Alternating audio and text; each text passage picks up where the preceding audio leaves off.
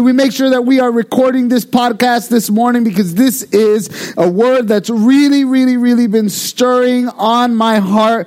And the title of this morning's message is A Beautiful Exchange a beautiful exchange. So would you open your Bibles if you could for me this morning? I'm going to read from the English Standard Version, but would you open your Bibles to the Gospel of Mark, chapter 10, and we're going to start off in verse 17 and we're going to continue on to verse 31. The Gospel of Mark, chapter 10, verse 17 through 31. You do not want to miss next Sunday. You know what happened this week 2,000 years ago? The ascension of the Lord Jesus Christ. Jesus was here on this earth 40 days after the Passover. 40 days after the resurrection, he was still here on this earth. The ascension of Christ. You know what happens 10 days after the ascension of Christ? Jesus leaves this earth, and as he's about to leave this earth, he tells his disciples, he tells his apostles, wait in Jerusalem for the promise of the Holy Spirit. 10 days after, it is the Feast of Weeks, Shavuot. The Feast of Weeks. You may know it as Pentecost. Penta meaning 50. 50 days post resurrection. Pentecost. And so next Sunday is Pentecost Sunday, and we are excited to celebrate and celebrate the beginning of the church and the Holy Spirit's work in our witness as believers. Amen. Mark chapter 10, 17 through 31, it says this, reading from the English Standard Version. And he, and as he was setting out on his journey, a man ran up to him and knelt before him and asked, Good teacher, what must I do to inherit eternal life? I want you to really think about that question for a second. What must I do to inherit eternal life? And Jesus said to him, Why do you call me good? No one is good except God alone. You know the commandments do not murder, do not commit adultery, do not steal, do not bear false witness, do not defraud, honor your father and mother. And he said to him, Teacher, all these I have kept from my youth. Time out, pause. We are all folks if, if you just look for two seconds at the news, if you just look at family interactions, you would realize that we are all imperfect. But this brother was claiming perfection. I've, I've never violated any one of those. I, I deserve it, God. I've kept all of these since my youth. And Jesus said, looking at him, you know, I, I was uh, in the South, right? Uh, I lived in the South in Columbia, South Carolina for a little while, and Southern folks have this really interesting thing that they do, right? Uh, it's it's something to be both loving and sarcastic to you. Uh, uh, so, how many of you uh, are, are familiar with Southern culture? A little bit. Oh, have you? Then, if you're familiar with Southern culture, then you've heard this before. Have you ever heard? Oh, bless your heart. Oh, bless your heart. And that is both a sarcastic thing, and they're trying to get a point across to you. And this is Jesus' bless your heart moment. And verse 21, and Jesus looked at him and loved him and said, You lack one thing. Go sell all that you have and give it to the poor, and you will have treasure in heaven, and come follow me. Disheartened by the saying, he went away sorrowful, for he had great possessions. So this is a rich guy. And Jesus looked around and said to his disciples, How difficult it will be for those who have wealth to enter the kingdom of God. And the disciples were amazed at his words, but Jesus said to them, Children, oh man. He's saying this to grown men. Just think about that. Let that settle in for a second. Jesus is having a real bless your heart moment. He's done dealing with this guy. Now he's dealing with his crew. And he says, Children, how difficult it is to enter the kingdom of God. It is easier for a camel to go through the eye of a needle than for a rich person to enter the kingdom of God. And they were exceedingly astonished and said to him, Then who can be saved? Okay. Let me just pause for a second because this is the same. Remember, I asked you to remember that thing. Good teacher, what must I do to inherit eternal life? Now the disciples are asking the same question again. Then who can be saved? Jesus looked at them and said, With man it is impossible, but not with God. For all things are possible with God. And Peter began to say to him, See, we have left everything and followed you. So they're saying, Hey, you remember that rich guy that, that didn't want to leave all his riches? We've left everything to follow you. And here's what Jesus responds to them, verse 29. Truly I say to you, there is no one who has left house or brothers or sisters or mother or father or children or lands for my sake and for the gospel who will not receive a hundredfold now in this time houses and brothers and sisters and mothers and children and lands with persecutions and in the age to come, eternal life. But many who are first will be last, and the last first. That means our thoughts and what we think about people. Sometimes you see super spiritual person and you think, hmm, that person's got to be it. They've got to be number one in God's book. And what God is trying to tell you through His Word is saying, what you think is not really what it is. I, I love this verse of Scripture because um, do you know um, right now we support missions worldwide and, and some of our missionaries have a really hard time but let me just explain to you. I've studied i've researched what missionary work was like. Do you know what missionaries what missionary luggage was? Y'all know where the missionaries used to pack their clothes in? No? No one knows I mean, let me tell you what they used to pack their clothes in. They used to pack their clothes and they used to pack their belongings. And, and if they were a family, here's what they would do. They'd have a coffin for dad, a coffin for mom, a coffin for the kids. And they would take that and ship that to the country that they were going to go preach the gospel in knowing that it was a one way ticket and that they wouldn't return for the sake of the gospel. That's how serious the preaching of God's word was. And so when Jesus comes out and says, Hey, you're going to be blessed, really blessed when you leave all these worldly possessions behind to follow me. Let me just share with you uh, uh, uh, for a few moments. The, the rich man asked this question. It's this pivotal question. I think it's a question that we should all ask. What must I do to inherit eternal life? And I don't know about you, but if I would take a census, a survey of the congregation and ask, uh, how many of you kind of want to go to heaven? I'm pretty sure I'd get 99.9% of you. Right? It's a good desire.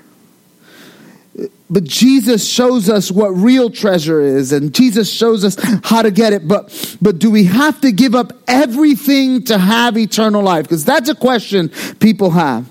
Are we even sure that we can do that? Are we even sure that we want to do that? I remember when I was a kid, growing up in church, I remember hearing time and time again this religion stuff is for older folks who have settled down in their lives. It's not for me. I still have a lot of drinking, partying, drugs to do. I still have all these things. I have a life to live before I settle down and give this all up for the sake of the gospel. And so the question that I ask you is, is this even something, are we sure that we can even give up anything, even if we want to. So this is exactly where Jesus wants us to start. And there are two responses that Jesus calls us to. Number one, the rich young ruler's response and the disciples' response. And I want to cover uh, it all with you this morning. And here's the question this morning. The question is not which one are you, but how do you know? And is the evidence of eternal life apparent in your life. So let's get into the definition of, of what's good. Mark 10, 17.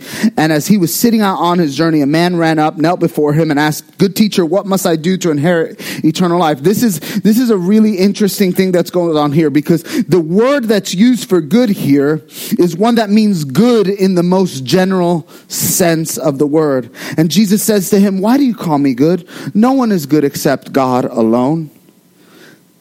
Jesus answers this man's question with another question, asking him, Hey, what do you mean by good?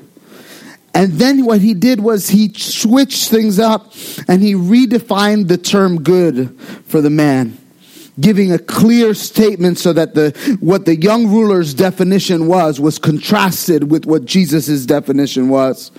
See, Jesus' definition of goodness was this no one is good except God alone. Meaning, God is not just good in the universal and general sense, but the fact that God is perfect. Look at what Deuteronomy 32 verse 4 says. The rock, his work is perfect for all his ways are justice, a God of faithfulness and without iniquity, just and upright is he. 2 Samuel 22, 31, speaking about God, this God, his way is perfect. The way of the Lord proves true. He is a shield for those who take refuge in him. Isaiah 25, 1, reading from the NASB, it says, O Lord, you are my God. I will exalt you. I will give thanks to your name, for you have worked wonders, plans formed long ago with perfect faithfulness. See, Jesus defined goodness as perfection. And Jesus then returned to the man's definition. And he says to him, You know the commandments do not murder, do not commit adultery, do not steal, don't bear false witness, don't defraud, honor your father and your mother. And the, I can imagine the rich young ruler just nodding, Yeah, yeah. He's going, I got it. He's going exactly where he's going exactly where I want him to go. You see, he was convinced that he had kept all these things and he was actually proud of it. Oh, I've got a badge of honor, man. I am the Boy Scout of Jesus. I got a badge for each one of those commandments that I've kept. And he said to him, Teacher, I've kept all these things since my youth, but here's the deal. If you have been alive for any segment of time, then you will know that that is a lie. If you don't know that the devil's real, that evil is real, then you have not yet had children.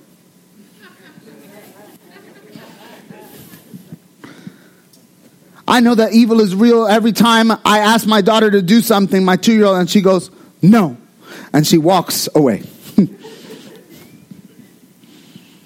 It's a lie. We know the man was defining goodness by his own definition. He had fooled himself into thinking that being good was the same as being perfect.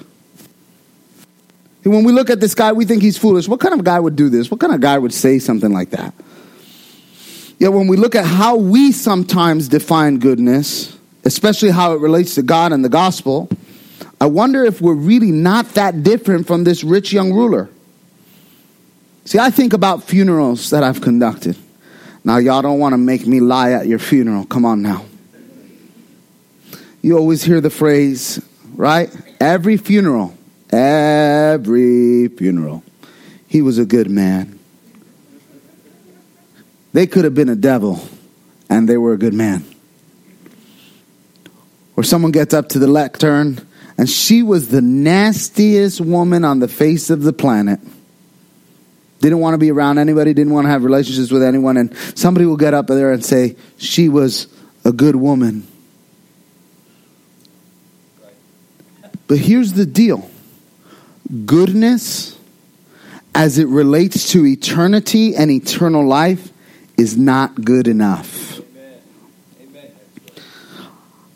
I think about most high school students who would say the way to inherit eternal life would be by some do's and don'ts. I mean, that's kind of how we've done it for years in Sunday school. Uh, um, don't have sex. Don't drink. Don't swear. But when we live in a system of do's and don'ts, we become Pharisees. We have the behavior, but at the core, we trust our own action for God's love and approval. See, we can find our identity in what we do for God more than finding our identity in who God has called us to be. And so what happens is we begin to believe the lie, subtly, blatantly, that God will love me more if I fill in the blank. God will love me more if I what? What, what, what, is, what is your addiction to the kingdom? God will love me more if I give more. God will love me more if I attend more. God will love me more if I do this with my kids. God will love me more if I read my Bible daily. And I'm not saying that these are bad things. I'm just saying when we find our identity in these things instead of finding our identity in who God called us and made us to be, we're in a dangerous place.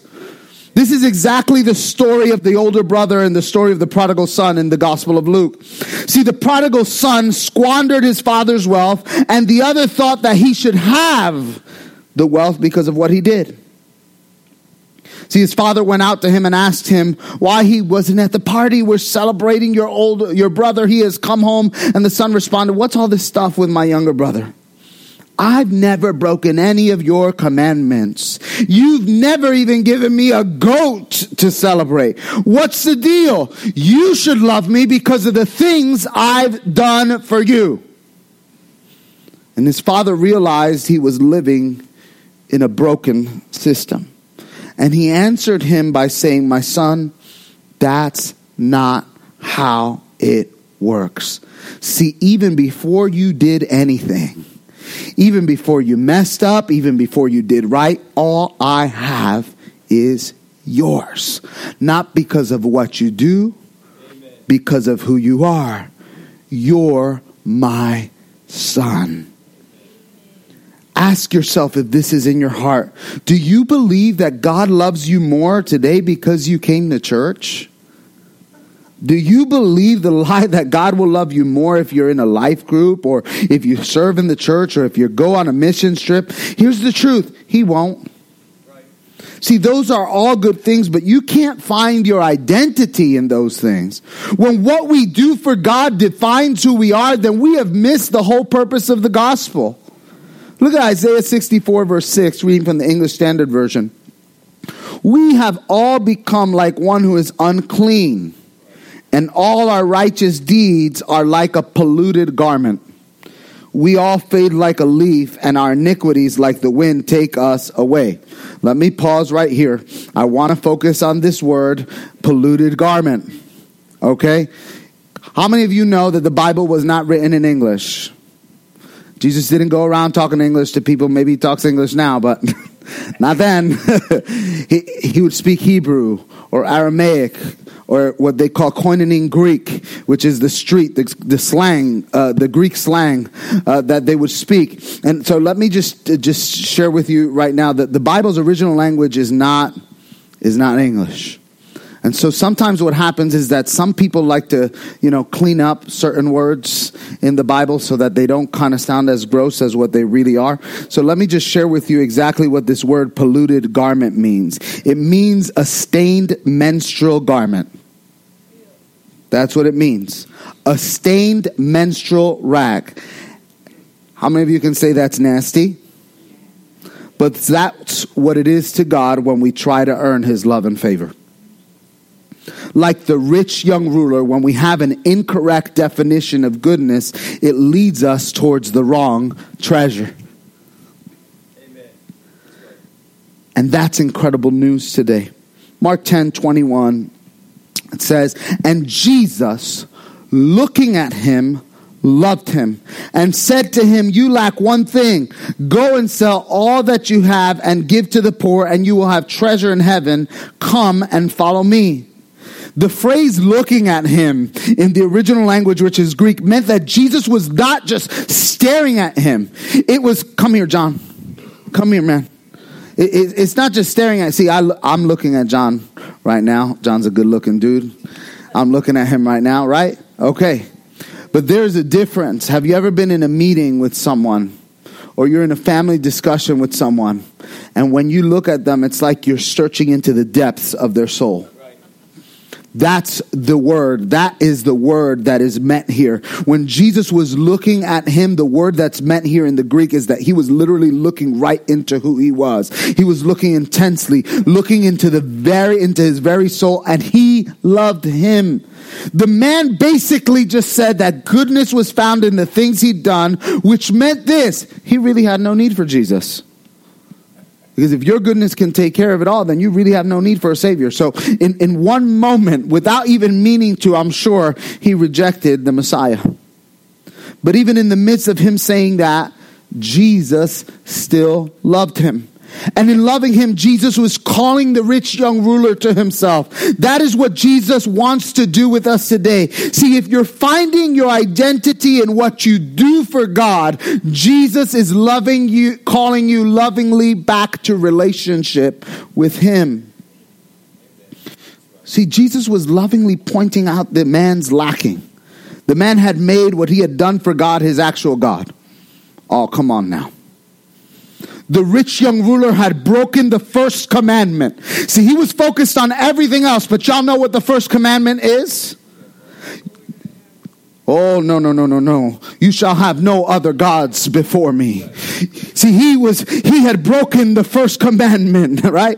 What he was doing is finding his identity and status in himself, and he had actually become his own God because he was trying to gain treasure. Look, and let me tell you something, it'll never work.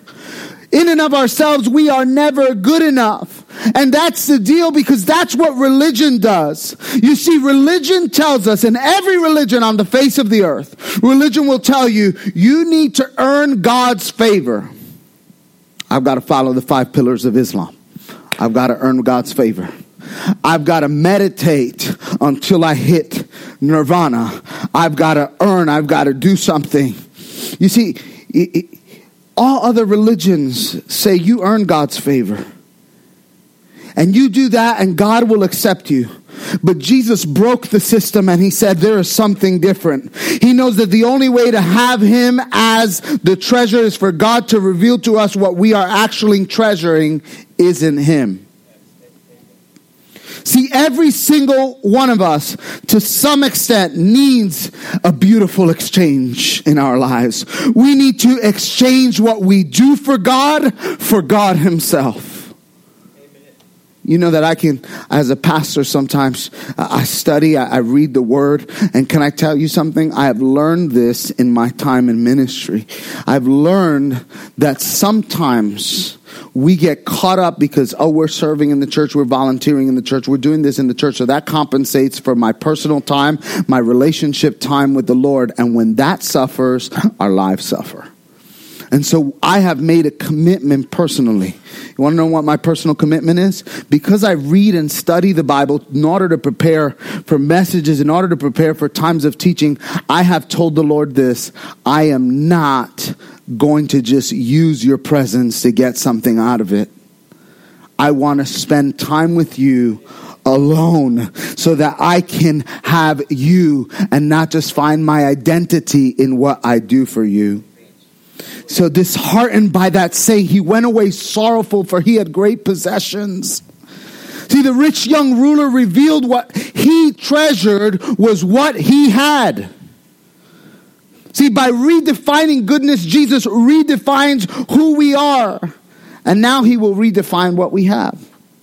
See, for the rich young ruler, he chose his treasure and he chose his possessions over choosing Jesus. And that was the idolatry that he needed to repent of. He had the choice to repent, but he chose to walk away. See, our hyper advertised culture tells us to have what we want and have as much of it as we want. Y'all know what I'm talking about, right? I'm gonna just be real. I'm, I'm on a journey, right? I'm on a journey to lose weight. And you know what I realized is this that we eat more with our eyes than we do with our appetite. Y'all know that? That means I like to see my plate full. Even though I'm not going to dive in and eat all that thing because I don't need all of it. But yet I've just wasted food. Our culture said you can have exactly what you want. That's why we have had a housing crisis because we had homes being purchased without the ability of us to afford it because we had bought into the notion in our culture that said, I can have what I want. Doesn't matter if I can't afford it. I just went the other day. See, I want to get new furniture for my house, right? Because uh, I have older furniture that that uh, my in-laws graciously gave to us, um, but it does. It's not enough room. We've got five folks now. It's not enough room for us to all be able to sit on the couch together. So I went into the store. I went uh, to go buy a, a, couch or to go explore buying a couch, and I told the person, "Hey, this is my price point. I don't want to spend more than a thousand dollars on a couch." Boom. Y'all know when you walk into one of those furniture stores, they're waiting for you like sharks at the door, man. Oh my God. So I'm walking around, right? And the lady goes and she's walking with me, and I'm walking around. Come on now. I'm walking around the store, and she goes, Look at this beautiful couch right here. And I said, Yes, it is beautiful. I said, What how much does it cost? Oh, it's a little bit above your price range. I said, Exactly how much above my price range? She goes, It's twenty seven hundred dollars. I said, That's seventeen hundred dollars above my price range. She said, well, well, come over here. We'll look at this over here. I, I said, Oh, how much is that couch? That's really nice. I like the way that sectional is right there. My wife will love that. And she goes, Well, don't worry about that. That's just $2,400. I said, That's way above my price range. She goes, Don't worry about it at all. You can finance it. and it'll only be a little bit over the course of several months. And I said, Sweetheart, I don't got a lot of money, but I'm paying for this thing in cash because I'm not going to get bogged down in interest. Because why? I could have had any couch that I wanted. She would have made that deal real sweet, right? I would have been paying a hundred, two hundred dollars a month for the rest of my life on that thing. but I would have had the couch that I wanted, right? Because our culture says you can have what you want and you can have as much of it as you want. See this, I've learned this before. There are so many lesser treasures constantly at battle with the treasure of Jesus. But the Bible says you, you can't serve both. You'll either serve God with your money or you will serve money as your God. Mark 6 24, Jesus speaking, No one can serve two masters. For either he will hate the one and love the other, or he will be devoted to the one and he will despise the other. You cannot serve God and money. See, God gives us money to show our affections.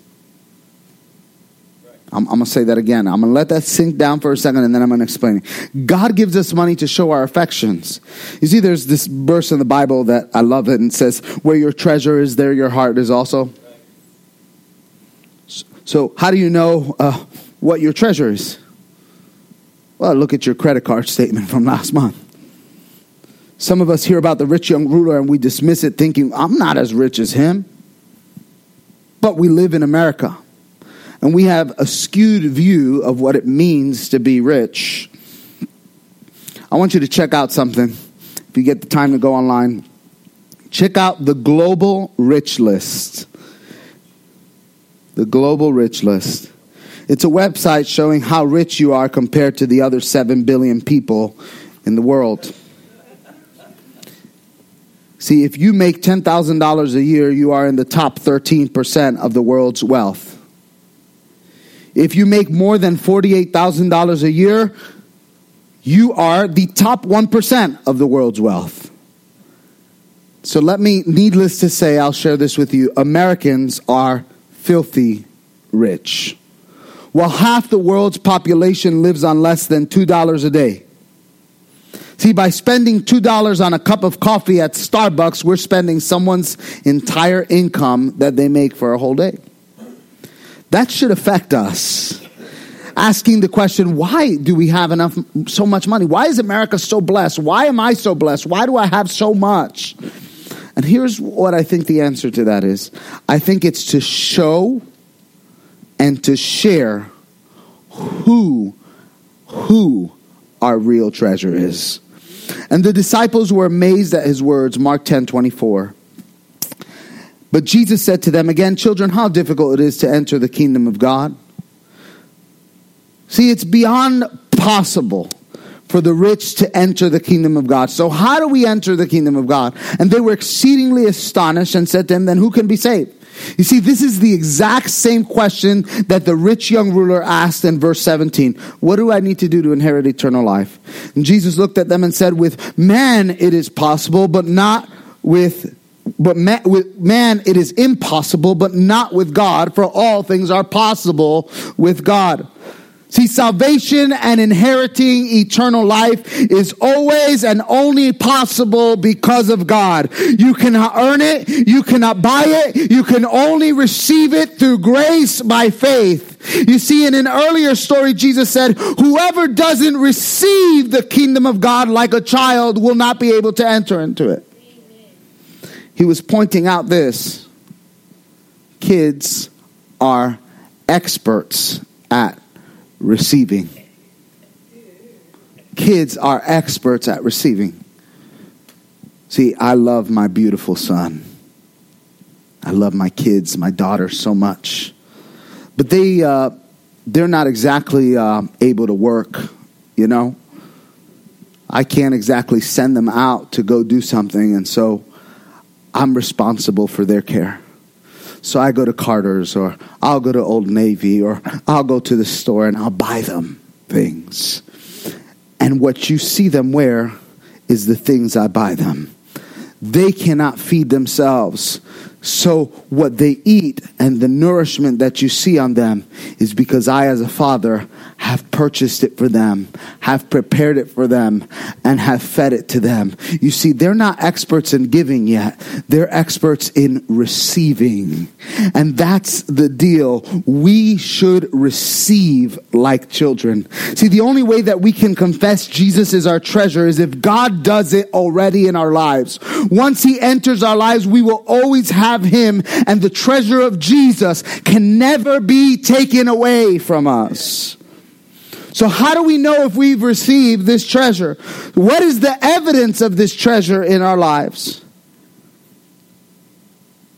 And this is a powerful statement, and I want you to let this settle in. It is a statement that will both sting you and will bless you.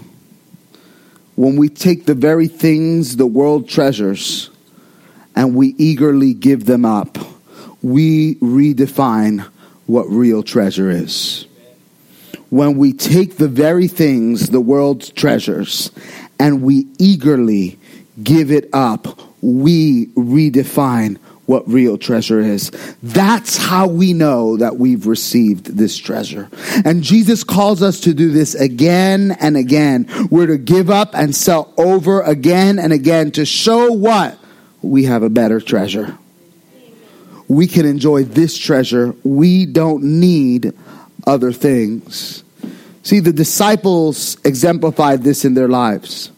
They left everything to follow Jesus.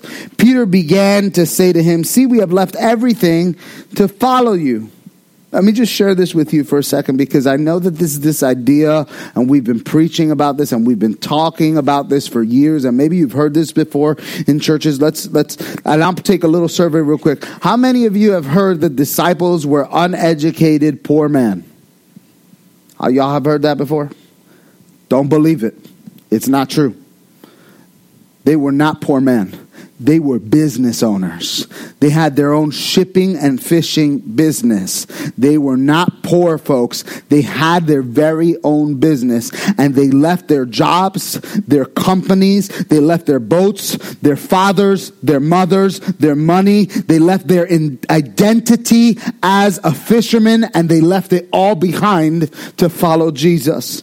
And Jesus says this to them, truly I say to you, there is no one who has left house or brothers or sisters or mother or father or lands for my sake and for the gospel who will not receive a hundredfold now in this time houses and brothers and sisters and mothers and children and lands with persecutions and in the age to come, eternal life. So you may go through hardship now, but God sure has a big reward waiting for you. It is a hundredfold everything that you have lost, everything that Satan has taken from you, whether it be your health, whether if he has robbed you of your quality of life through addiction, whether it been relationships that have gone the wayside, God will restore one hundredfold what Satan has taken from you.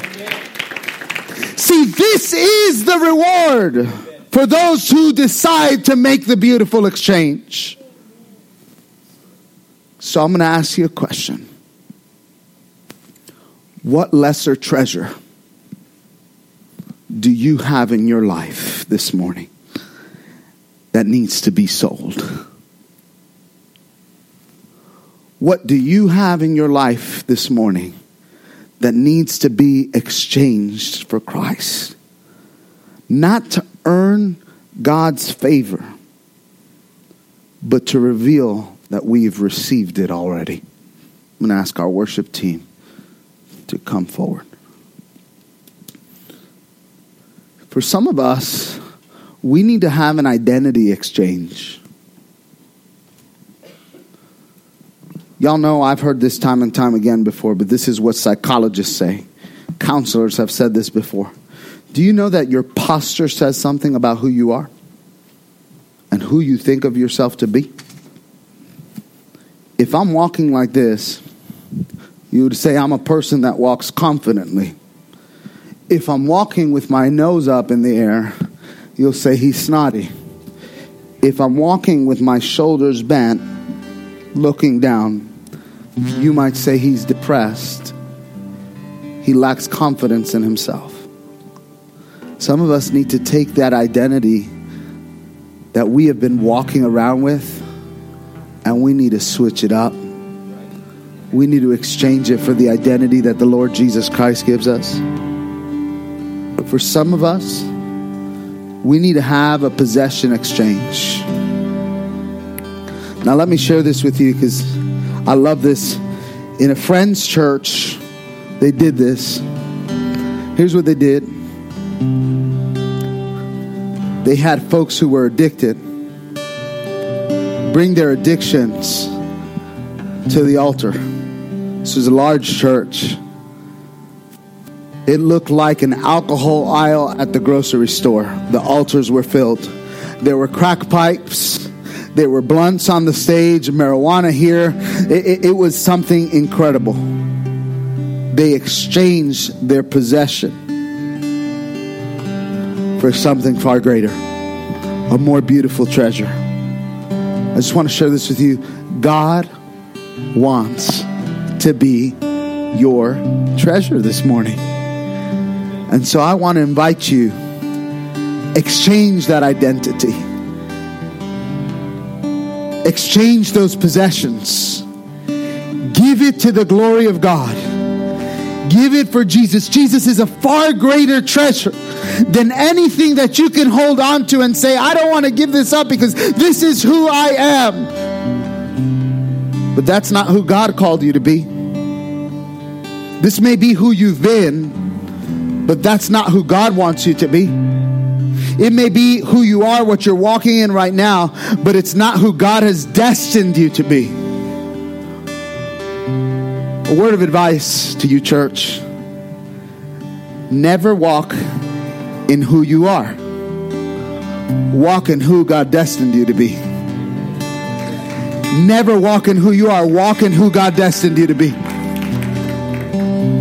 You will see a dramatic shift and change in your life if you walk in who has God has called you and who God has destined you to be.